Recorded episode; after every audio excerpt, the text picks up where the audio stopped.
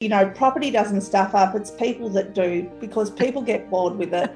They find a new toy that they want, um, yeah. you know, and, and they don't hold the distance. You're listening to Property Investor Tales Stories from the Front Yard. Here's your host, Tabitha Bright.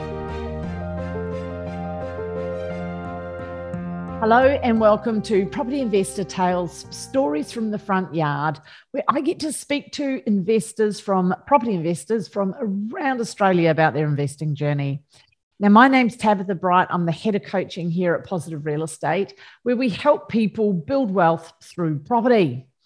With over 8,000 clients across Australia and New Zealand, there are some incredible stories to tell which hopefully make your investing journey that little bit easier and will inspire you along the way. My guest today is a lovely lady called Laura Chug. Now, Laura's learned the power of starting early. She bought her first property at 19.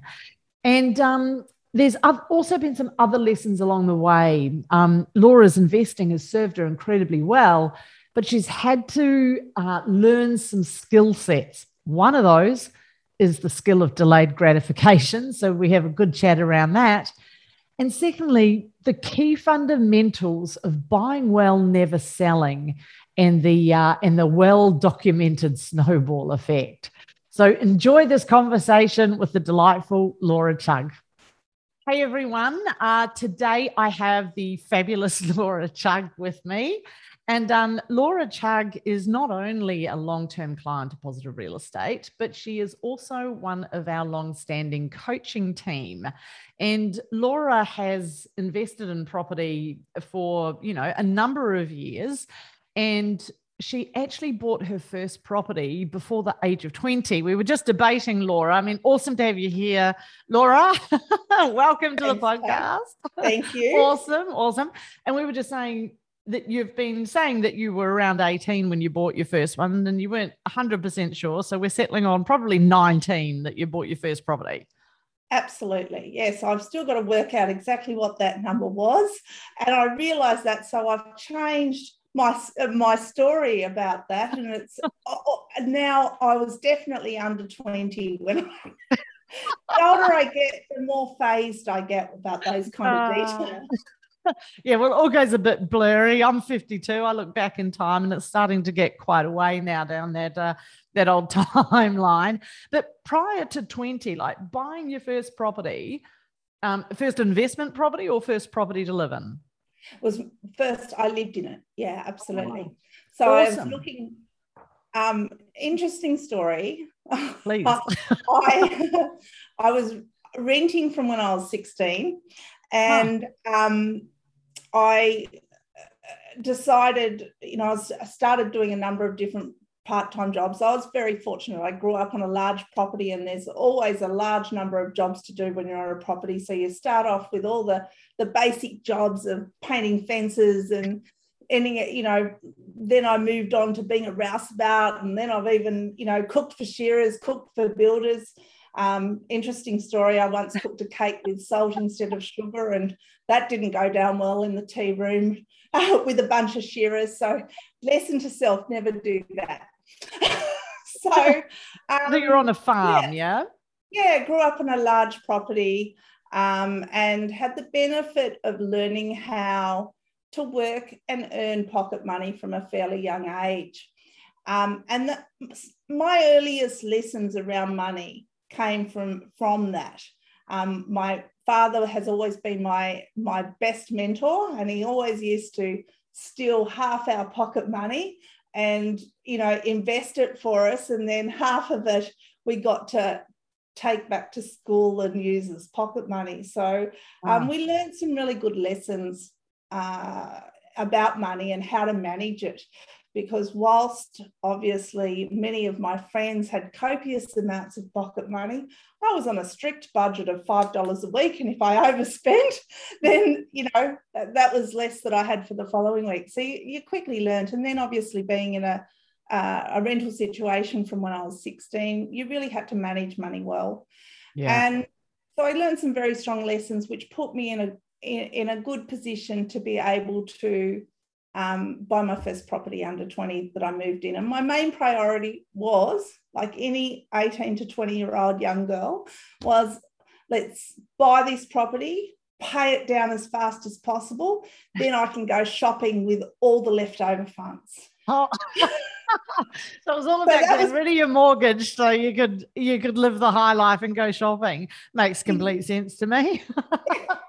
it seemed like a reasonable goal at the time, let me tell you. And so this first property that you bought was it an apartment, a house, a unit? Uh, what did you buy? Townhouse. What did you buy it for?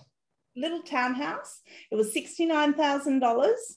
Um, and yeah, it's a beautiful little place. It had gorgeous little gardens connected to it. Can't believe I bought it for 69,000. But, um, you know, at that stage, you, my hourly rate was also $5.88. So let's keep it. yeah, all, it's all relative, it's all relative. right? Yeah, yeah absolutely. Um, yeah, that's um, yeah, so I bought that, and um, that sort of started to I started to pay that down and and build some equity into that, and that started my love of property. I then wow. went. Um, I met my husband fairly young, and we bought our um, home together um, in Evandale in Tasmania. Yes, and, that's right. You're uh, a Tassie girl, aren't you? Absolutely. As a Kiwi, uh, I have affinity for Tasmania. I'll give you the big heart from. I went to NZ when I was in when I was six, so I remember it's green, and that's about it. But I am. Oh. but yeah, Tassie. Yeah. Um, Tassie obviously offered some really good opportunities to get into the market at very reasonable prices. Yeah. But as I say, it was all relative because wages were very low as well. Yeah, of course. Um, and you know, my husband I, and I got very focused on paying down our debt of our home once yeah. we and we kept the little uh, townhouse, and um, you know, we took that um, and I remember we were just closing on in on paying for that because our first home, and that was a three bedroom house, it was $96,000. We closed in on paying that down in four years, which wasn't too bad. we were pretty. So, you, so hang on, let, let me just double check that. So you paid your home off in four years? Yeah. Right. And so even though it was $96,000, which seems just ridiculously cheap in today's market, it sounds like a deposit for most people today. Um, it was relative to your wages and the economy back in that time. It would be like buying a $500,000 house today, I imagine. Yeah, well, our, yeah. our incomes were very basic wages, $26,000, you know, a, a right. year.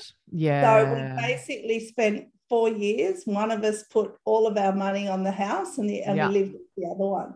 Right. So um, it, it just was, it, you know, for me, it was about let's get in ourselves into a position where we don't have to pay for the mortgage, pay for the rent. And then it was all about the shopping. Yeah. Absolutely. And then I can get back to the shopping. No, uh, it's all about security, I think, and yeah. just have it knowing that you've got that roof over your head. So, um, so let me ask you, um, did you still have the townhouse? Yeah. Okay, so you so and how old were you when you bought your family home with your husband? Ooh, Approximately. About 22, 20, yeah, 22. Okay, cool. Just putting a timeline on it for everyone. So prior to 20 you bought your townhouse and had you paid that off or you still had some to pay off? yeah. Okay and so you um, met your husband you got married you bought the home moved out of the townhouse started renting that i assume would be the yeah. yep yep. Um, was that cash flow positive at the time? Yes. Yeah okay. So cash flow positive which then obviously helped um, did it help you? Pay, was it much cash flow positive? Did it help you pay down the debt on your family home? Um, no, that was largely based on because I didn't put anything extra money. In, I just let that left that sitting on yep. its own. Great. I probably yep. didn't understand things as well as I do now. um, but um, yeah. we just worked on our salaries, our salary paying down the okay. um, awesome. Home. And so, do you still have that townhouse today? No.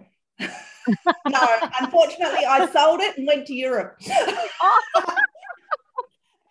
yes, I um yes I did um sell that one, but it's the only one that I, I you know um, I, I, have a habit of buying it well and then holding from there on in. The yeah. only houses I've ever sold after that has been houses that we've lived in, obviously, to get that jump, um, uh, you know, obviously yeah. the growth, um, yeah. tax free, and obviously to make sure we have as little debt on the next house as possible.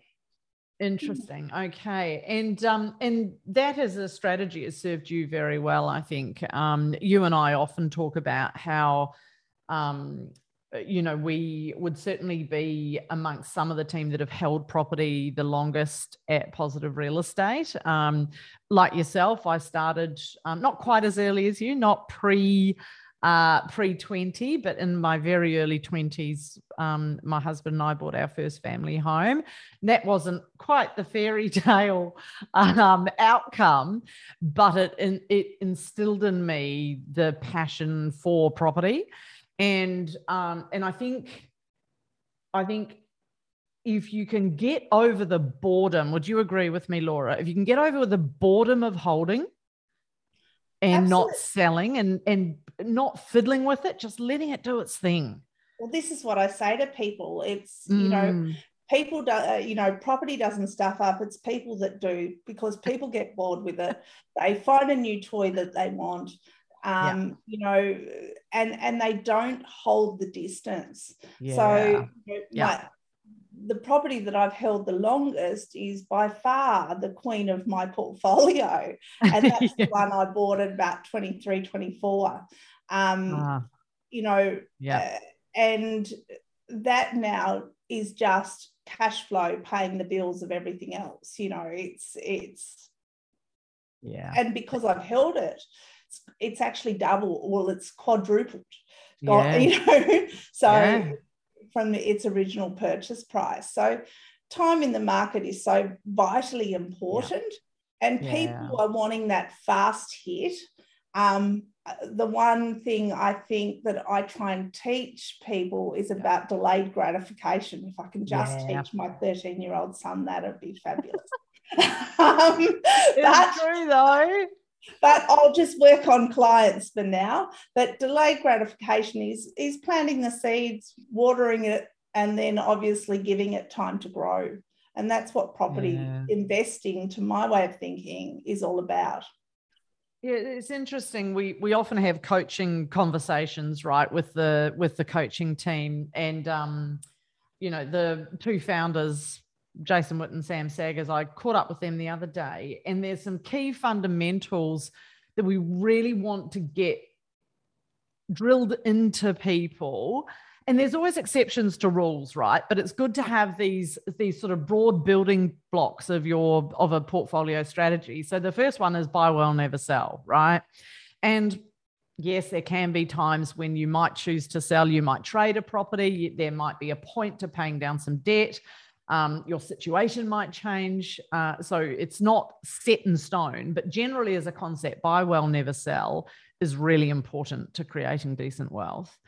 Um, the other thing that I heard uh, Sam say, or Jason say, I can't remember which one, they were talking about the first million's the hardest because you go from zero to a million, like that's whatever percentage that is um, to create. But then from a million, then the next million is a much smaller gap to bridge. Well, and then a million on top of three million is even less. Like, like the distance to travel becomes less and less when you're creating wealth. I don't know if I've explained that very well. Um, you well, were going to say something. It is, it's, mm. the, it's the snowballing effect. So, Bingo. you know, yep. you're you start off buying one property and it's hard yakky. You've got to save your first deposit.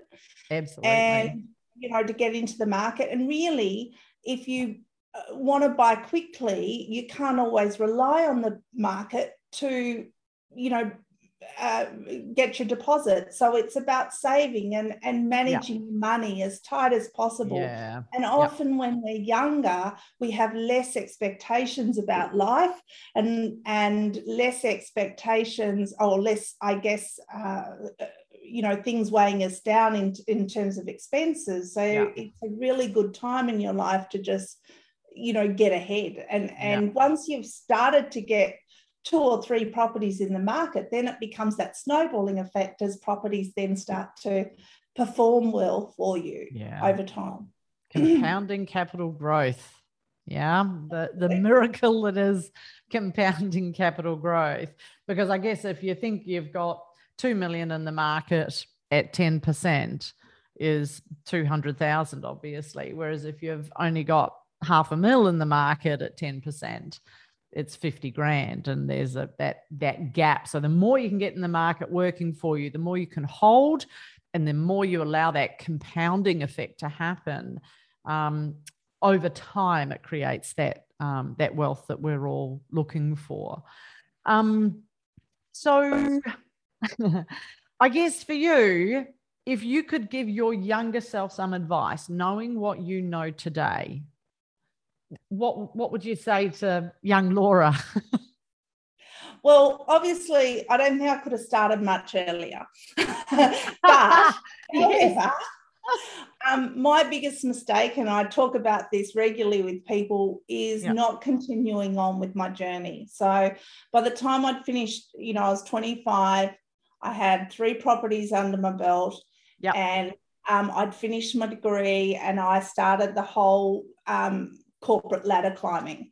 And ah. so I put all my energy into, you know, getting, uh, climbing the corporate ladder and building my business experience, which, yep. you know, has served me well in a lot of ways because I've learned a lot about how people think. And I think um, when you work with people, it's all about you know people buy people before they buy product mm. and so it's always yep. about understanding how you can best serve people if you want to um, be successful in any kind of workplace. Yeah. Um, but, you know, I spent 10 years focusing on that side of my life and I forgot to keep going with my property investing.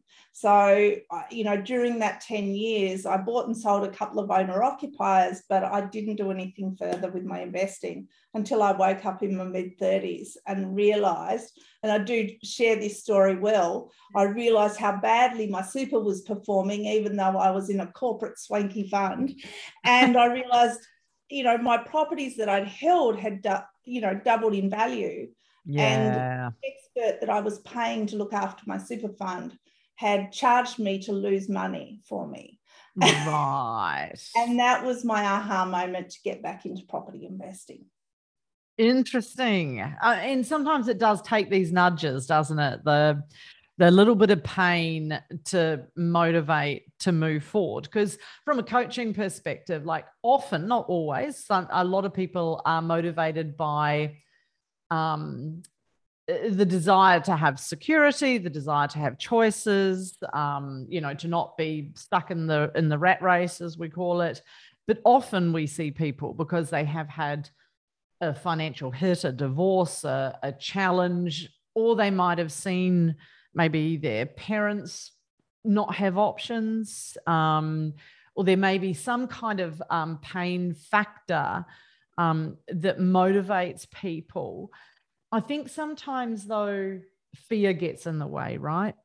And so, what would you say to anybody watching this that is thinking of growing a portfolio, but they're scared and they're fearful of making the wrong decision? And even if they don't know, they may not even recognize it as fear, they may just be sitting in analysis paralysis or a bit of overwhelm or they never get round to it or they prioritize other stuff sometimes that can still have the base emotion of fear right? That they put it off because of this un, unacknowledged fear. What would you say to somebody that's scared of making the wrong decision? Well to me fear comes from lack of knowledge And we hmm. all know yep. that whenever we want to do something in life, really it's 80% psychology and 20% mecha- uh, mechanics. Yeah, okay. True. So if it's fear that's holding someone back, then it's about building your knowledge and education around what you're trying to achieve.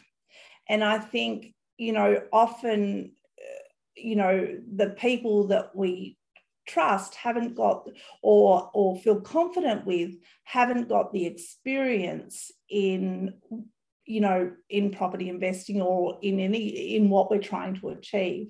So, so our neighbors and friends and family and people you mean? Yeah. Yeah absolutely. And for mo- a lot of people parents you know? Yeah. um parents um yeah. and and so it's vital to find someone that aligns with your values um, mm. I'm very much, you know, someone who strongly believes that you treat other people the way that you want to be treated.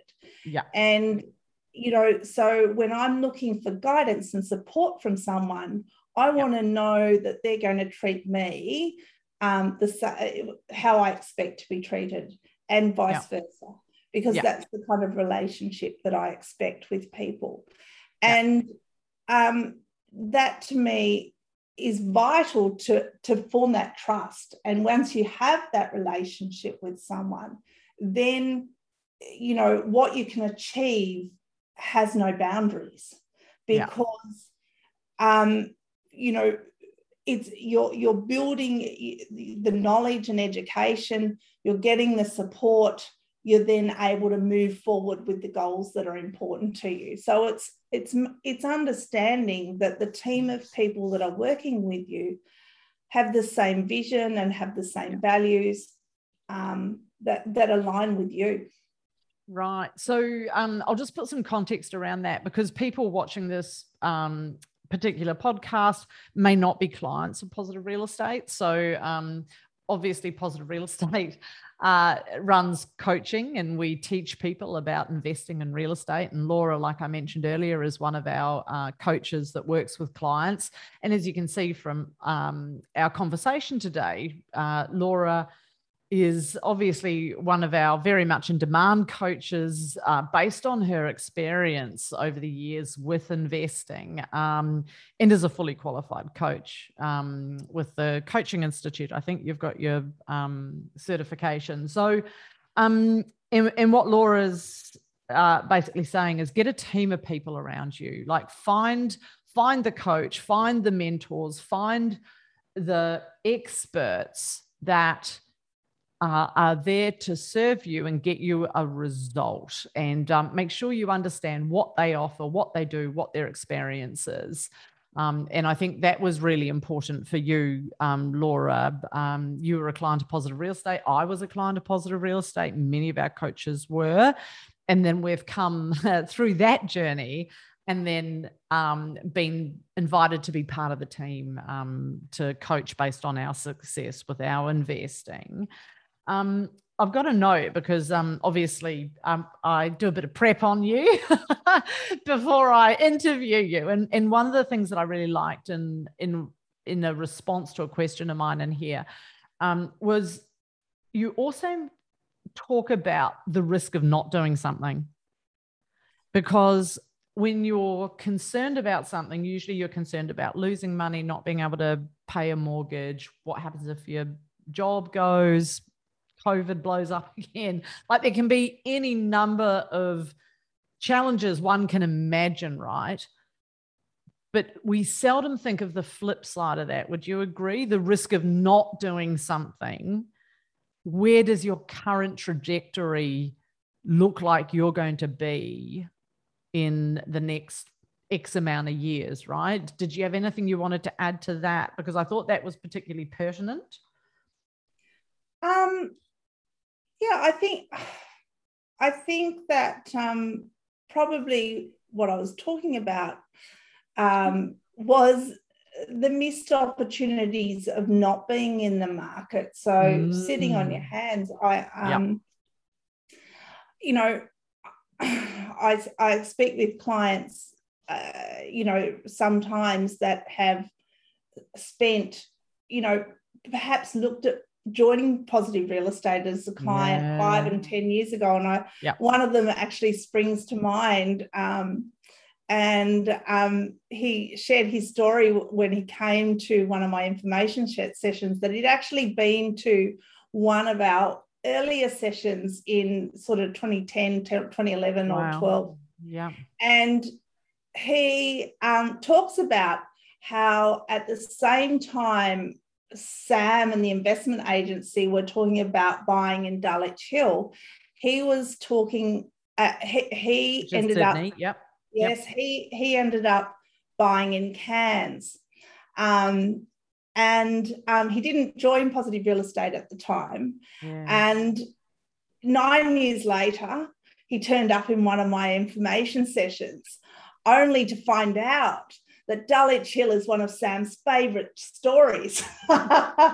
so, um, you know, and I guess you look at that missed opportunity, and I, I can't Mm. even think of the numbers, which I probably should because I've heard Sam talk about Dulwich Hill, but you oh, I can fill you in. Yes. Yes. it's one of my favorites too. Absolutely, because I think a number of the team bought in Dulwich Hill. And yeah. Well, I was a client. It. Yeah. Number the team gave up, gave up on it and sold it. But I think um, Sam held on to it. Did, did you hold on I've got it. It's still, Yeah. I'm still, yeah. Buy well, never sell, right? So, so, and this is for people too that you know sometimes concern themselves about apartments, and we talk about this a lot. Um, I've got a two-bedroom apartment in Dulwich Hill, and it's not a particularly fancy apartment. Like it is pretty low brow. um, but Dulwich Hill is, you know, inner west um, of Sydney. And I've held it like Sam has um, for quite a number of years. I think I bought it for around 400,000 um, and it's valued around a million today. And I've held it for oh, since 2008, I think. Yeah. Yeah, that would make sense because it would have been about 28. uh, Yeah, it would have been No, about 2009. 2009. Yeah. yeah, it would have been about 2017, 18 that this gentleman finally joined with us. Mm. And Yep. you look at that missed opportunity. Um, yes, he took action, but he he took action in a market that didn't perform didn't serve him. Yeah. and didn't um, you know give the same results. And I think he spent nine years kicking kicking himself, not following through at the time. So I think definitely Yeah. um, at least he took action. But mo- Yeah. a lot of people spend so much time sitting on the shelf weighing up, you know, analysis paralysis, thinking that there's a better way. When Yeah. really what it's about is getting some leverage into the market Yeah. that is good quality in a good location. It doesn't need to be the best property. Um, there are lots of good options out there. It needs, to, you know, but it's a, you know, buying in places where people want to live. That's really what's important. Um, that's that's that support, you know, the growth factor. Um, and if you don't take an action to take that step forward, it, it's lost opportunity because you don't know yeah. what you've missed out on. Hundred percent. And um, and so for my final question for you today, ooh, what am I gonna pick? I, actually, I think this is this is something important that I would like to discuss very briefly. Um, what do your friends and family think about your investing? Oh, that's an interesting question. I've got to say, I didn't share with my friends and family. Yeah. Um, in fact, um, I'll be I'll I'll be honest. When I joined Positive Real Estate as a client, I didn't tell my father for three years. My parents thought I joined a cult. My mother asked me, Have you joined a cult? I'm like, No, mum. So, absolutely. So I think that's uh, you know, look, I think um, Yeah. I, as I said to you earlier, I, I, um, my greatest mentor was always up until, uh, you know, my father and still is. Yeah. I'll bounce ideas off him all the time. Yeah.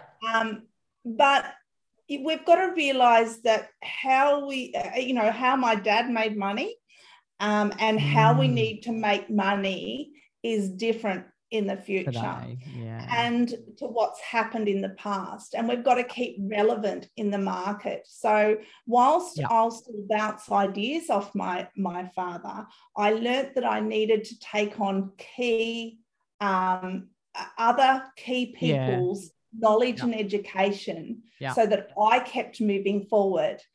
And you've got to understand, you know, the the people's knowledge is relevant to their personal circumstances. Largely, my dad was a farmer. That wasn't going to help me in the Yeah. middle of Newcastle, especially because I didn't want to be a dairy farmer for the rest of my life. So, um, you know, it's about finding other people that you can learn off and surrounding yourself by them.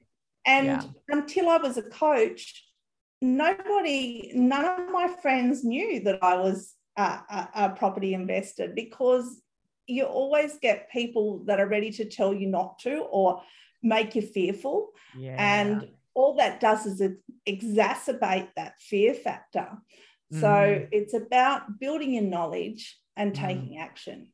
And, you know, Yeah. one of the things I work with my clients on really, you know, hard is to, you know, get different people's advice and then make part the of the decision- six star team. yeah, make the decision that's right for them. Absolutely. Yeah. And I really wanted to end on that one because I know when I've interviewed a lot of our clients, uh, a common theme once again is that they don't have people that they talk to in their normal friend set. They they don't tell their friends. I've got clients that have eight, nine, ten properties whose family and friends don't know they invest. And the reason for that is exactly what you said. Everyone's got a barbecue story. People feel it can be weird and can be threatened by people's success without even knowing it or having an ill intent. They just, it'll come under the guise of concern. Um, and it can really mess with your mojo investing. And I know a number of our clients have joined to be part of the community and to have other like-minded people including their coaches and and the six star team but also all the other clients that they can tap into um, for that camaraderie um, as part of their investing journey because they they can't have those conversations at home um, And I think that's one of Mm. the, the benefits of some of those live uh, mentoring workshops that we, we held bet- before um, COVID, COVID, hopefully yeah. after COVID. yeah But, um, you know, because our clients love getting together and sharing stories. know, absolutely um, Yeah. mm. Yes, well, in the interim, we've got Facebook and bits and pieces um, So live, what can you obviously. is amazing for people to share their uh, their um, questions, Stories. share their Yeah. little wins and stuff. Yeah, definitely. Yeah. Awesome. Well, Ms. Laura Chug, thank you so much for coming on today and uh, letting me interview you and get um, some of your perspective on investing. You've certainly been an incredibly successful investor. And, um, and we're very lucky to have you as part of our coaching team. So thank you again for agreeing to this and uh, and sharing your stories. And uh, I'm sure we'll see you around the around the traps. Thanks, Tab. Thanks, everyone. See ya. Bye. Bye. Hey, thanks for listening to Property Investor Tales. Remember to subscribe so you get notified every time a new episode drops. As you can guess, I love hearing people's property investor tales. So if you'd like to share yours, then please get in touch with me via email at propertyinvestortales at positivementor.com.au. We would also love your feedback and I would appreciate a five star review over on Apple Podcasts or Spotify.